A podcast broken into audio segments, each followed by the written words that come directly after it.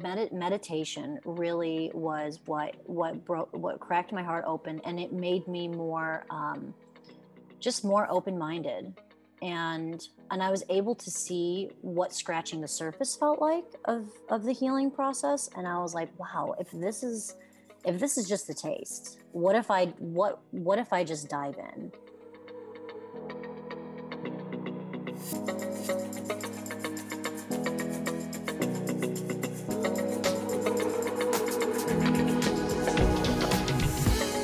And welcome to the Art of Lost and Found, a podcast all about the process of creative recovery. From those low lows to the high highs, this podcast explores what it means to be a truly creative person and how creativity is a superpower that we all have that we can use for our own well being and transformation.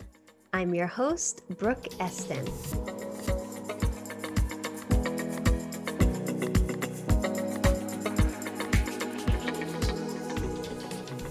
Am thrilled to welcome Nicolette Gharibadeh to today's show. Nicolette is a feminine embodiment and intimacy coach. She serves as a powerful guide for women on their healing journeys. What started out as an exploration of her own healing journey quickly evolved into a full on creative transformation. After spending seven years working in the adult entertainment industry as a stripper, she became increasingly aware of the parts of herself that she was starting to heal and consequently made bold decisions across all areas of her life so that she could better align with the true self that she was uncovering. Now, Nicolette is working full time as a women's coach, offering private one to one coaching, and is currently working on a guided group program that covers feminine healing topics such as self love, sensuality, relationships and intimacy, and feminine expression. Nicolette and I met at a retreat in Italy a few years ago that was hosted by the incredible Rachel Rosito. She is a divine feminine coach and a client of mine. We met through Nicolette's twin sister, Claudia, who participated in Rachel's six month long divine feminine coaching program. It was called Evoke, which we reference in the show. Evoke culminated in an intimate in person retreat in Italy. Although Nicolette didn't have the context of the six month journey that we had all been on, she immediately felt like a dear soul sister and fit right into the group. Since our experience together in Italy, I've been fortunate enough to witness her profound, beautiful, and wholehearted transformation. To follow along on her journey, you can follow on Instagram with the handle Nicolette MG. And without further ado, here's Nicolette. Welcome to Nicolette to the Art of Lost and Found podcast. I'm so excited to have you here. Mm, I'm so I'm so excited and I'm so honored.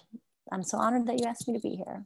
You have so much wisdom, and I love I love getting to talk to you. You're just like one of the most thought provoking people that I know, and, Oh, and so wise. hmm Thank you. I, I really appreciate that.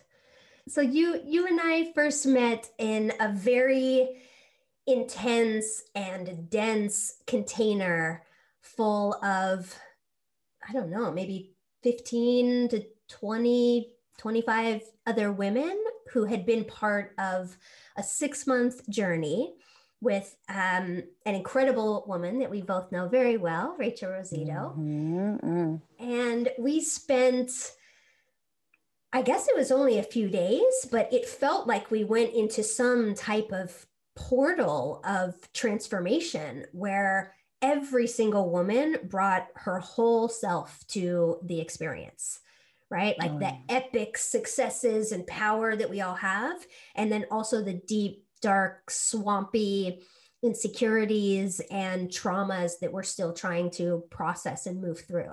And during mm-hmm. that time, we were able to connect, we were able to bond.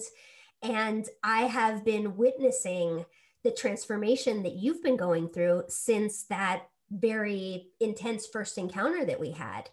Before we get into the the creative transformation that you've gone through in the last few years, I would love for us to dive into its origin. And let's go back to when you were a little girl and check in around how your creativity first started expressing itself.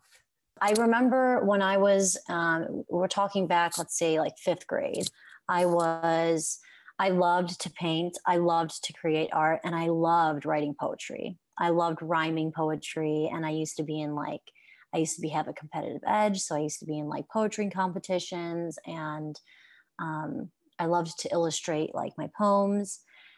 And you know, I being I've meant I don't know if I've mentioned yet, but I have a twin sister, and so when we used to create things together, there's always this thing where people would compare like whose is better, or I would compare it myself because you start to see other people comparing in your environment, and you become a sponge, and so you're like, oh, that okay, well then, well I need to compare myself to my sister, and I remember that having an effect on um, on the way that I was able to create. And also um, you know i had a home life where um, my dad was very hypercritical. And um, and and it was it was explosive and so i had i think i had a very i instilled like a subconscious fear of expressing myself and my creativity um, and, and fear that it wouldn't be good enough for my dad or um, that I just in general wasn't good enough for my dad. And I think also having um, my home environment being so unstable really um, there has to be like like you said like you kind of nurture you have to like nurture was something that we mentioned before the podcast was nurturing your environment for your creativity just the way that you would nurture your health do you have a, a sense i guess it's a two part question did you have a sense then of what that fear was? And then do you have a sense now of what that fear was? Like, what were you afraid of? Hmm. In expressing when I was younger, well, I think um, being bullied in school for sure. Um, and I think a lot of people can relate to that. Um, you know, that is a very, very common um, aspect of the, what kills our self-expression or what kind of hinders it as we grow older and we start to realize that we are being judged and we there are opinions flying at us from every angle um, but really it was so it was the societal piece of it you know like in school being judged but also like my dad like i mentioned he was very um, hypercritical and it was never about my art but it was like if i wasn't smart enough in school if i didn't understand my homework it was you know it was a very um, it was not a healthy uh, interaction and uh, communication. So it was like not being smart enough, not being, you know, not being good enough in general. And I think as I've gotten older, that has, I've seen that play out, especially as I've ventured down this um, road through uh, entrepreneurship. It's, it shows up as imposter syndrome. And a lot of people can relate to that piece because um, you're like, well, who am I? Am I good enough? Am I, who am I to teach this? Do I know enough? Um, am I expressing this in a way that's going to be received well? Are people going to know it's authentic? Um, and I've really just, really that piece, ha- I've had to just come back to, um, you know, reminding myself that um, that it doesn't matter how it's received as long as it's coming from an authentic place it doesn't matter how it's received. And if it only reaches a couple of people and it helps one person, that's then that that's all that really matters to me. It's really like taking the focus off of myself and refocusing on um, on the message that and who I'm trying to reach. Mm-hmm. So yeah. So yeah. Um, yeah, I think with with what what you said around imposter syndrome is is so interesting because this fear seems to shapeshift, right? Like at first you're you're scared that oh no one's going to understand me or people are going to judge me or you know I'm going to draw unwanted attention to myself and it's just going to be bad. And then finally when you do allow yourself to be seen and you express yourself, then this new fear sort of uh, enters and and and the original fear shape shifts into something else. But what we fail to realize is that everybody feels that way. Like literally everybody. It doesn't go away.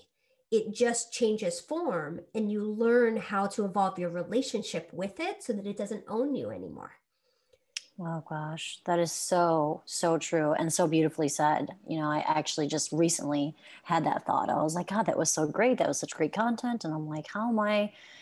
How, now, and then you feel the pressure, the expectation that it's got to be just as good as that was. And mm-hmm. you're right, it is just about um, you know evolving your relationship as as it ebbs and flows and as it changes in so many different forms and it never goes away and you learn this with so many different aspects of you know creative work yeah. it's just like it's not going to go away you mm-hmm. just have to mm-hmm. figure out new ways to move with it yeah you know and keep your balance and your and um, your inspiration flowing because yeah. like that can kind of kill the the spark the the the motivation to like to create more yeah so yeah, yeah and, and i'm i'm curious how has that been how how do you what's another way that you when you've like felt that you're losing the inspiration or something or you're feeling that fear the contraction the contraction in any way yeah. um, how have you moved through that mm. uh, what are mm. some ways in which you move through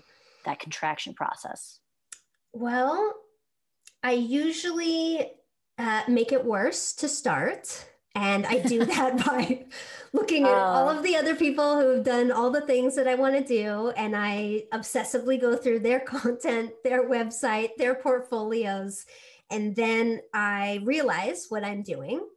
And I get off of my devices and I get back to my journal.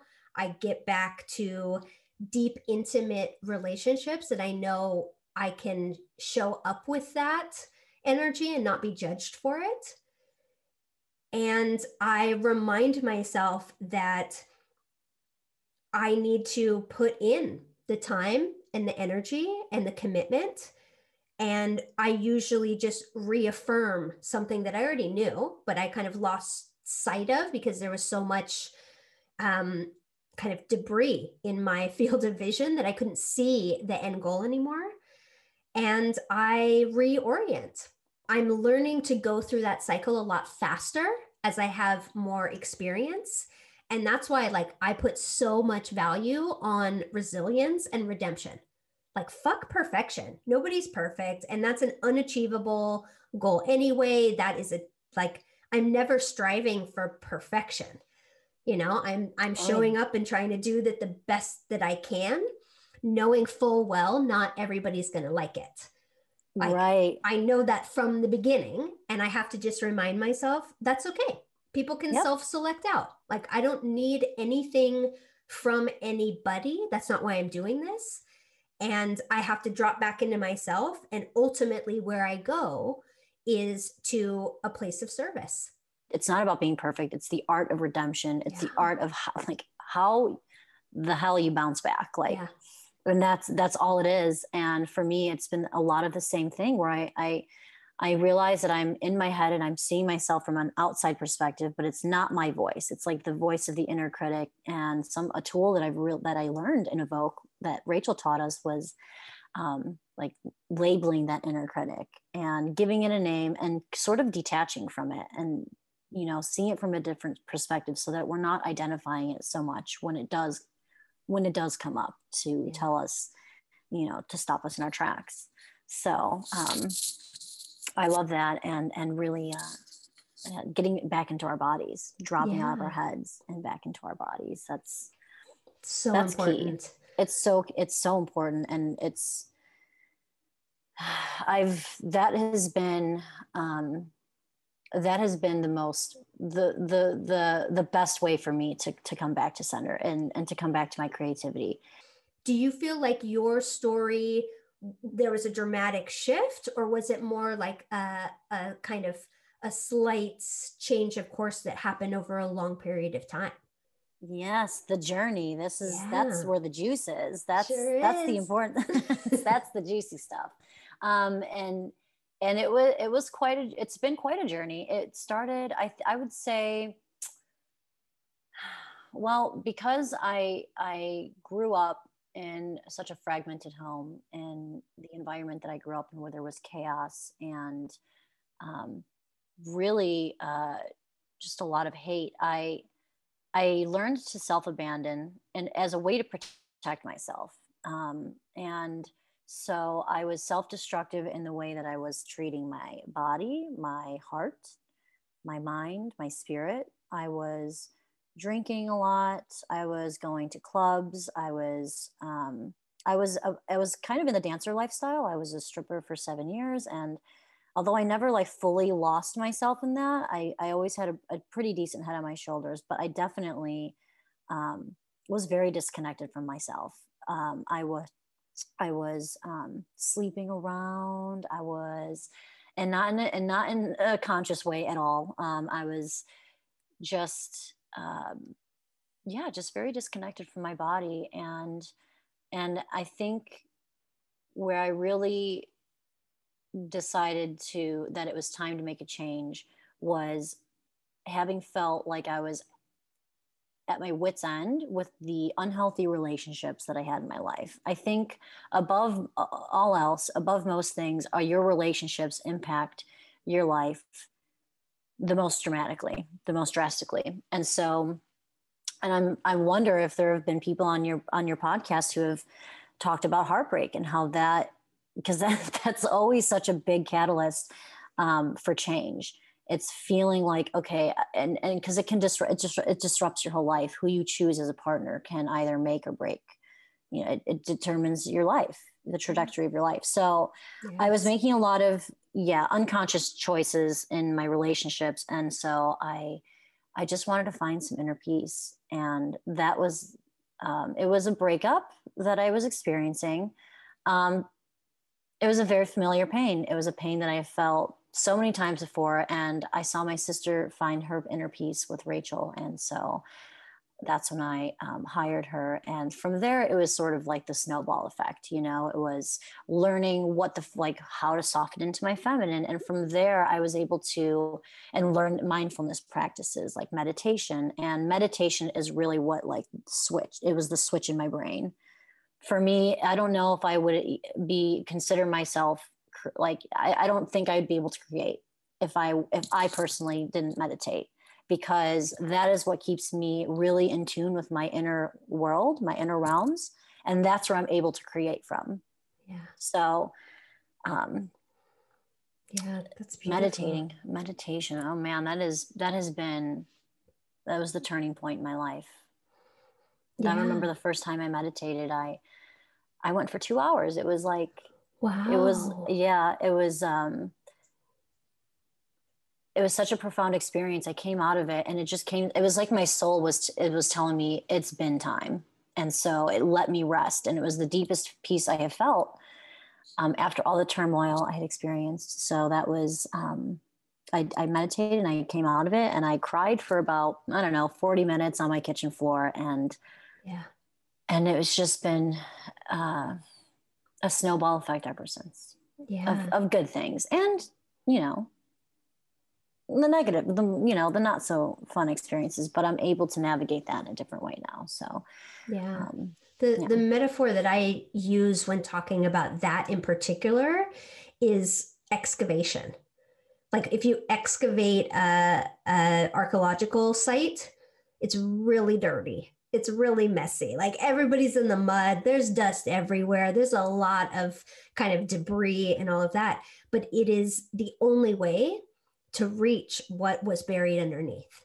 There is mm-hmm. no other way. Yes. Yes. God, that's so true. And and it kind of goes back to like the only way out is through, right? And so like when you're feeling these emotions and you're crying and you and it's like the cry of of panic like nothing's going to be okay and the there's a different cry when you are using the tools that you've learned to self-soothe to na- to navigate your your emotions and what you're going through from a place of um, centeredness from love and, comp- and self-compassion.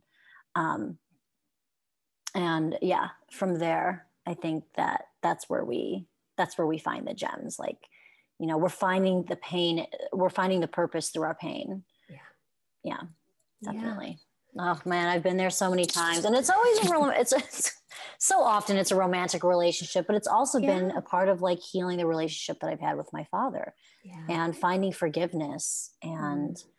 and really um, coming back to compassion. Once I found compassion for myself, I was able to find it for um, the people who have hurt me. And so that's where like navigating heartbreak and navigating those really deep lows has has been uh, change like it's life changing. Mm-hmm. Yeah. So I would love to hear your story of how you got from that like ugly shower cry, you know, the mascara all down everywhere, like it's never going to end, to a place where you were even open to what your sister introduced you to with Rachel and Evoke, the program that we did, because that's like you didn't ease into it. Like you didn't dip a, a pinky toe in the pool, you know, like you dove in headfirst in the deep end. So I would love to hear more of how you got to a place where you were even open to doing that or maybe that's a, mm. that's a characteristic you've always had of like go big or go home. I don't know. I, I, honestly that it's kind of a mixture of both. I think i've always had that like um, i just love to try new experiences and i have always done well with uncomfortable situations. Um, I and I think it's because I'm able to like relate to people so deeply that I I, I can understand it, and I try to come from a place of non-judgment. Um, but I'm always open to like new experiences because um, I, they they they blast you open. Um, I but I and I think being also like a stripper for seven years, I think that that really got me comfort, real comfy in being in, you know, different situations, just a lot of different situations and dealing with a lot of different people. Um, so, uh, so there's that piece, but also I, I think that med- meditation really was what what broke what cracked my heart open, and it made me more, um, just more open minded and and I was able to see what scratching the surface felt like of of the healing process and I was like wow if this is if this is just the taste what if I what what if I just dive in?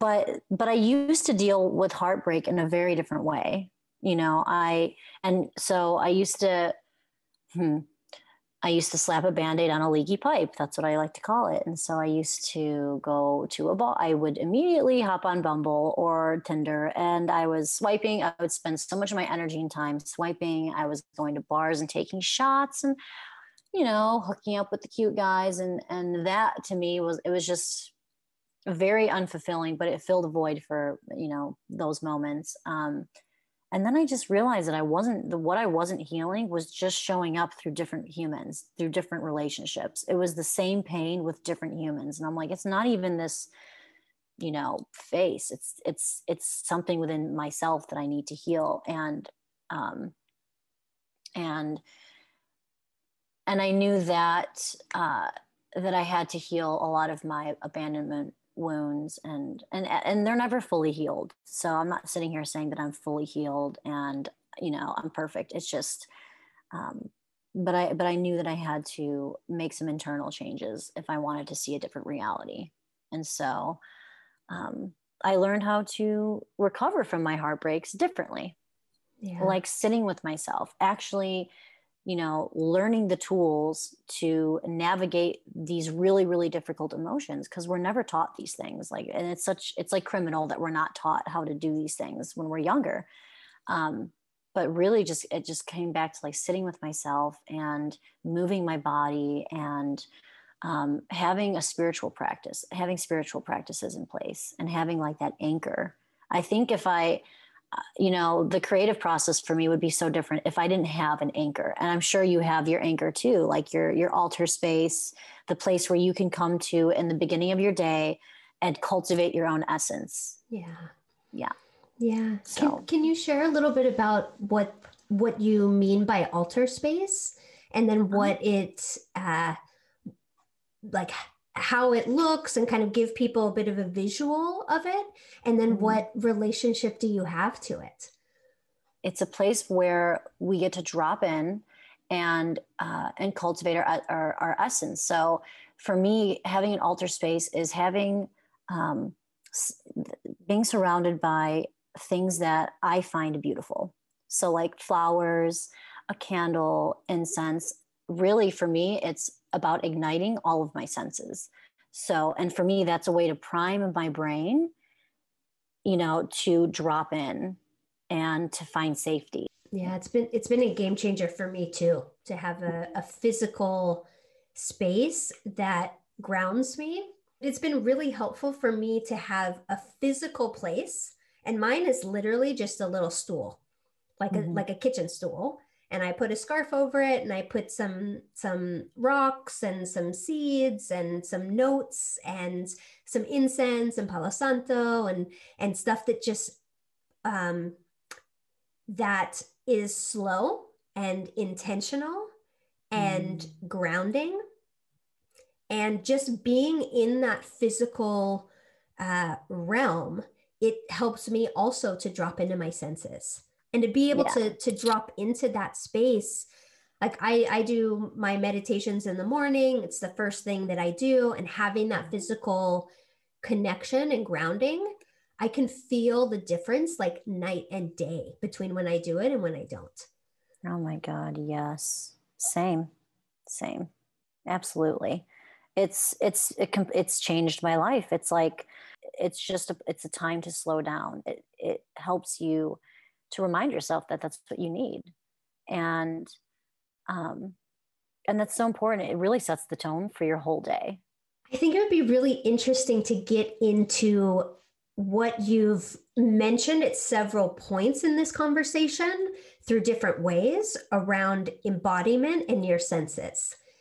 So as you have mentioned your your 7 year experience as a stripper where that is I mean, it's all about the body. Like you are a body that is available for other people's pleasure and other people's enjoyment. And the way that you're feeling inside is not particularly relevant because you're looking for an outcome. So I would love to hear a little bit about how you have shifted your relationship with being um, body focused and in your body, less for other people's um, needing or wanting something from you and more into a place where it feels more soul aligned.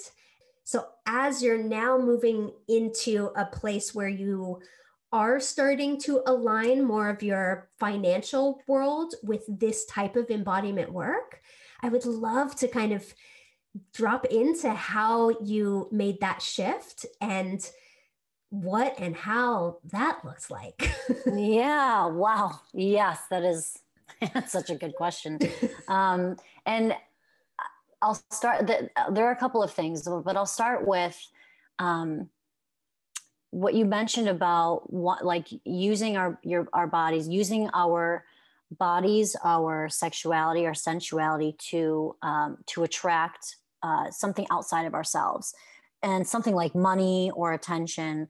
And I actually was uh, I talked to my sister about this recently. It's about um, there are different archetypes that we embody as women and as the feminine. And there is light and there's the dark. And like we've mentioned before neither are good or bad but one of them serves us a little bit more and in a healthier way right? And so there's there's like the um, the erotic shadow like the um, you know the part of us that uh, manipulates our environment to get what we want. We are we seduce men uh, we you know to, to make money or for validation. A lot of times even without being a stripper it's external validation.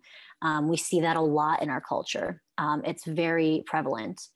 Um, and that is the that's that comes a lot from the place of the wounded feminine. It's coming from a place of lack or feeling not worthy enough. Um, as a dancer i sort of had to because i was still connected with my body i was i had to i had to disconnect at work. Um, and so while i was a dancer it it became increasingly difficult as i started doing this work because i started doing this work while i was dancing. It became increasingly difficult to um, compartmentalize you know those two things. And also it it just even when you're tapping into it and it's just for for a few hours you're kind of carrying that into into your real life in insidious ways that happens. Um and so really uh and, and so there's the second archetype which is the um like the queen archetype the, the the the seductress that doesn't have to she's she magnetizes what she wants through the feminine um effortlessly. She doesn't have to flaunt or manipulate. And that is, that's what I've been, um, those are the practices that I've been cultivating in, in the last, you know, couple of years. And I think really not, um, not dancing has helped. Being out of that environment has definitely helped. Um, but really wanting to move away from it was because I was learning what the healthy version of that looked like and and how it just wasn't conducive with, you know, um, what I wanted to teach. But there is there is uh, there is an aspect of it that I that I do that Claudia and I are actually looking to carry into our programs and our teachings, and it's the art of uh, it's like more like tantric principles. So it's the art of the sacred lap dance Mm. And, you know, you know, instead of like hopping up on stage and not thinking about being in your body, you're actually tapping into your body and into your senses and using sensuality rather than sexuality to um to become uh, more magnetizing in our feminine and so yeah it's the art the art of tantric lap dance it's like learning how to um, use your breath and like orgasmic breath work and feeling into our senses and you know using sensuality because sensuality and sexuality are very different. Your sensuality is you tapping into your senses. That's you can do that when you eat a piece of fruit. You can do that when you're eating a strawberry you know and you can like make love to your strawberries. I do that now. I'm like when i eat my food i'm you know i'm, I'm really tapping in. And so yeah um that's that's been the journey. Yeah between you know and, and I, I i'm so grateful for for what dancing has provided for me. You know it, it was it taught me so much. And um it's kind of cool being able to like now seduce women instead of men in a healthy way like teaching women how to seduce themselves mm. rather than trying to seduce a man yeah. to get what i need. So. what, what does that that mean? Can you unpack it unpack that for us a little bit more of what does it mean to seduce yourself? Mm, hmm Yeah, actually, this is um, kind of like going back to balancing that feminine and, and masculine energy. Seducing myself for me was um, like that's why when I mentioned like having an altar space would be like where it it's you create beauty and reverence. Like for me, that's seducing myself, putting on um, soft, you know, elegant clothing that makes me feel good. What and whatever it is that makes you feel good um, adorning myself. That's like seduce that's what i consider seducing myself. And going back to the feminine and masculine for me part of feeling more whole in myself was bringing the union of masculine and feminine energy together. So you know cultivating a disciplinary practice you know through the masculine that that's the masculine right? Like structure discipline sitting ourselves down having a practice mindfulness being in stillness. But for me it ha- i had to use the feminine energy to like seduce myself into the mat they were they were like seducing each other you know? And and so that was me like being seduced by my own masculine and feminine. Mm. and that that was um that was a game changer. Yeah yeah, yeah that that was a huge uh, learning for me also in understanding the value of both the masculine and the feminine because i think like a lot of ambitious women we lean very hard into our masculine and we sacrifice a lot without really realizing it.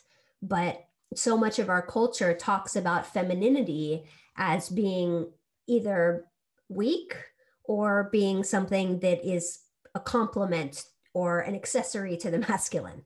Mm, mm-hmm. Right. But we don't talk yeah. so much about the feminine power in and of itself in a way that doesn't fit into the masculine mold right Right. like really successful women lead like men right they're women they physically look like women but their energy space tends to be more masculine and we have fewer and fewer examples that are so visible and so ubiquitous that really demonstrate the the power of the feminine in a way that honors the sacredness of the feminine rather than the cultural capitalistic manifestation of it Right. Yeah. Oh, yeah. And that's so true. Like we, we, you know, we're taught that the feminine is like, you know, being, uh, being sexy and being, you know, being the good girl, you know, and that we are a complement to the, to the masculine.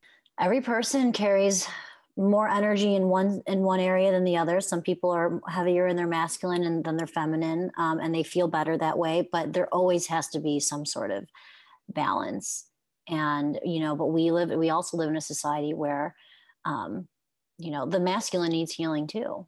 We we can't have the healing of the feminine without without the masculine. And you know, men are we're taught we- we're taught to go go go go. Like that is the mentality and that's what makes you successful and don't don't show your feelings.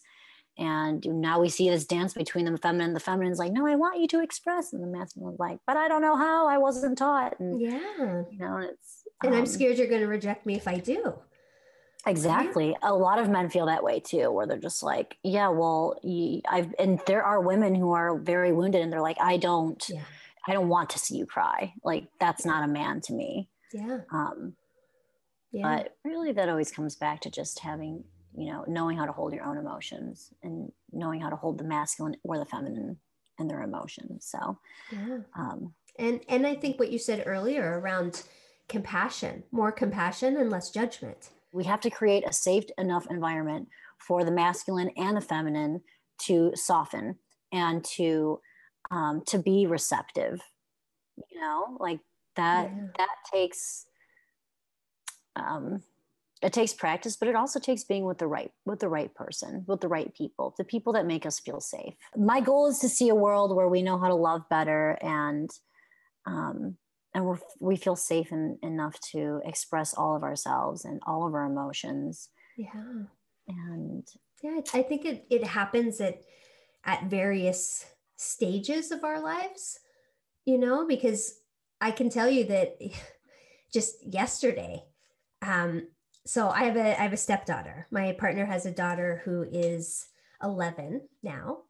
And yesterday she got upset about something and i was in the other room and she started to cry. And when i walked into the room she like immediately turned around. Like she didn't want me to see her crying.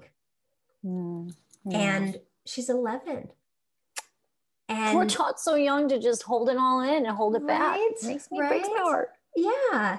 And so when I, I i could sense that that okay she wants maybe she needs a little bit of space maybe just let her and her dad work out whatever this problem was. Um, and i went back into the other room and i could overhear my partner speaking to her. Um, and he said it's safe to cry in front of brooke. If you want to cry she's like the best person to cry with. I cry with her all the time. Mm. And i oh my thought heart I know. Oh, and I thought, like, I was in the other room listening to that, and I thought, who would I be if my father said that to me? And to be able to create an environment that is safe and stable, but also leaves all the room that she needs, that he needs, that I needs, that I need for emotional expression. I thought, gosh, who who is she going to be that she has that as a model? Uh, yeah wow that's so beautiful it's like the way you i feel that you know you were like who is she going to be it now this is the this is this is the example that she is seeing like this is what's set for her Yeah. and honestly i, I mean I, and then my hope for her is a secure attachment st- style Yeah. you know no one's perfect but a secure attachment style as she gets older because that you know she's not seeking uh, she's not like she, because she's being provided the the healthy masculine like the the support and the love and the um that openness she isn't going to need to feel hopefully she won't wouldn't need to feel the need to seek that outside of herself from the masculine. So as we we are wrapping this podcast up i would love to hear a little bit about how you've been able to bring all of these different experiences that that you've shared with us into helping guide other women towards this work and through this work. And yeah just what what sort of um, patterns or insights or wisdom you might have for for women who have listened to the podcast this far thus far and are thinking oh wow. I identify with so much of what nicolette said. I i didn't even what is this masculine feminine what? Like i don't know what format my healing needs to happen in but this is resonating with me. I would say that the first, when I work with women in this realm, it's the first thing we do is really um, uh, find a way to ground ourselves and to root ourselves into the earth so that we um, so that we can get to the shadow work and the nitty gritty of like the, the codependency, the attachment styles, all of the things that come after that. But we, but what I like to, to always guide women with first is finding finding their footing, finding safety within their bodies, finding safety within their environments, um, you know, uh, rituals, finding practices, teaching mindfulness and meditation, um, and and then really um, learning, uh, becoming really aware of like what our attachment styles are, how we relate to people, and why. Um, you know, a, a lot of a lot of people are living in autopilot. They're through old conditioning and not really understanding you know why they keep finding themselves in situationships or in unhealthy relationships and i just my my goal is to to, to help women find their um, find their empowerment, find their power in in dating, and finding that within themselves. So, you know, finding a really strong sense of identity, a strong sense of uh, sovereignty. Sovereignty is the is like the biggest word that I use. Um, because when we learn how to self-source our own love and that's that's like after we find the grounding that's where we start to learn how to self-source our own love through you know different healing modalities um, inner child work inner child healing shadow work learning to love the parts of ourselves that we find really hard to love um, and bringing that into a place to a place of wholeness um, finding a lot of self-acceptance um, and when we start to self-source our own love that's where we get to enter the dating world from a place of okay i've got me always. It doesn't matter what happens. It doesn't matter if you ghost me. It doesn't matter if, you know, I fell hard and it didn't work out. It, I've got me and I have the tools to be able to come back to, to center and to come back to my heart space. And you were saying that the heart space is such a is like the it's the core of everything. It's how we mm-hmm. create in this world. It's how we express ourselves. It's how we love. It's how we give and receive love.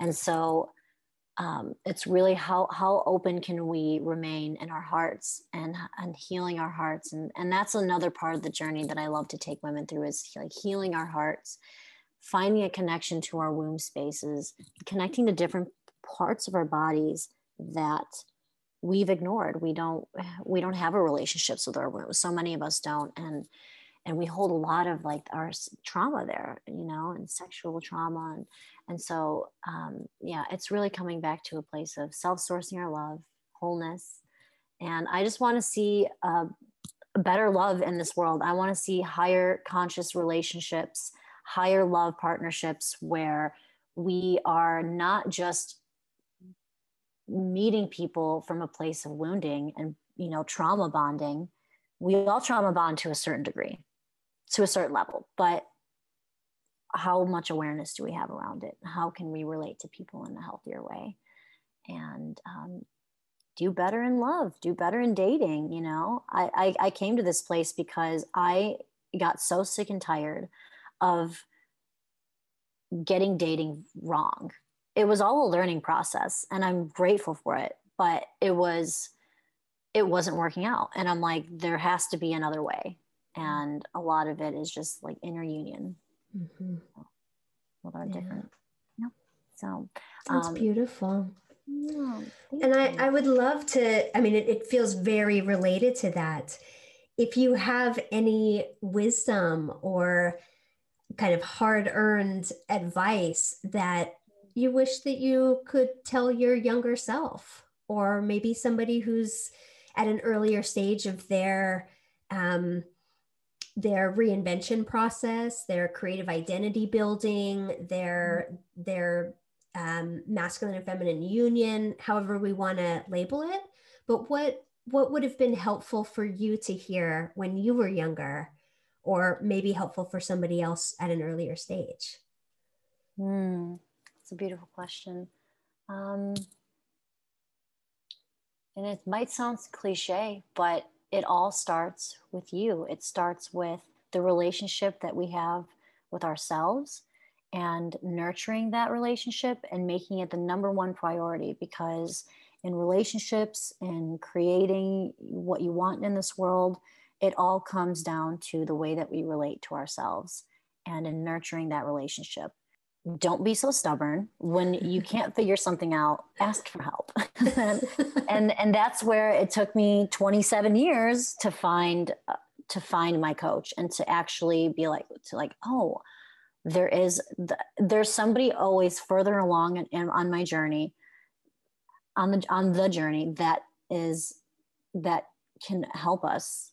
Um, that's what we're here for. That's what humans i think that's the purpose of every human on this earth whether it's you be make it your job or not you, our purpose is to help and to be in service of others. So take that opportunity if you ever see it. If you get a ping from the universe that this is where this you can learn a lot from someone listen and um, and find stillness. That's what i wish i would have told that's what i what something that i really um, would have benefited from as as my, my younger self like find stillness go within and get curious well, thank you so much for being on the podcast and for for going there. Like for being so vulnerable, being so raw, revealing so much about your story and how you arrived to this place and being so clear and vocal about your intention and ultimately what you're trying to create in the world is it feels very clear. It feels like it's coming from a place of alignment. And I personally have no doubt in my mind that you are going to get there. Even if it is just one person, two people, three people, like it is the energy is out there, the intention is out there, and I trust completely in your ability to bring it to fruition. Thank you so much. You are so sweet, so kind. Thank you for your words of encouragement. You are like if you were ever like a like you, you would make the best mom you have like such a beautiful heart and thank you so much for having me on this podcast and for also um, sharing your wisdom Thank you so much for listening to today's episode of the Art of Lost and Found podcast. I hope that you are feeling inspired and empowered to go forth and explore your curiosity and creativity. As always, if you want any more information about any of our guests or the show notes or anything we discussed on today's episode, you can head over to www.brookeestin.com slash podcast. Thank you so much and looking forward to seeing you in the next episode.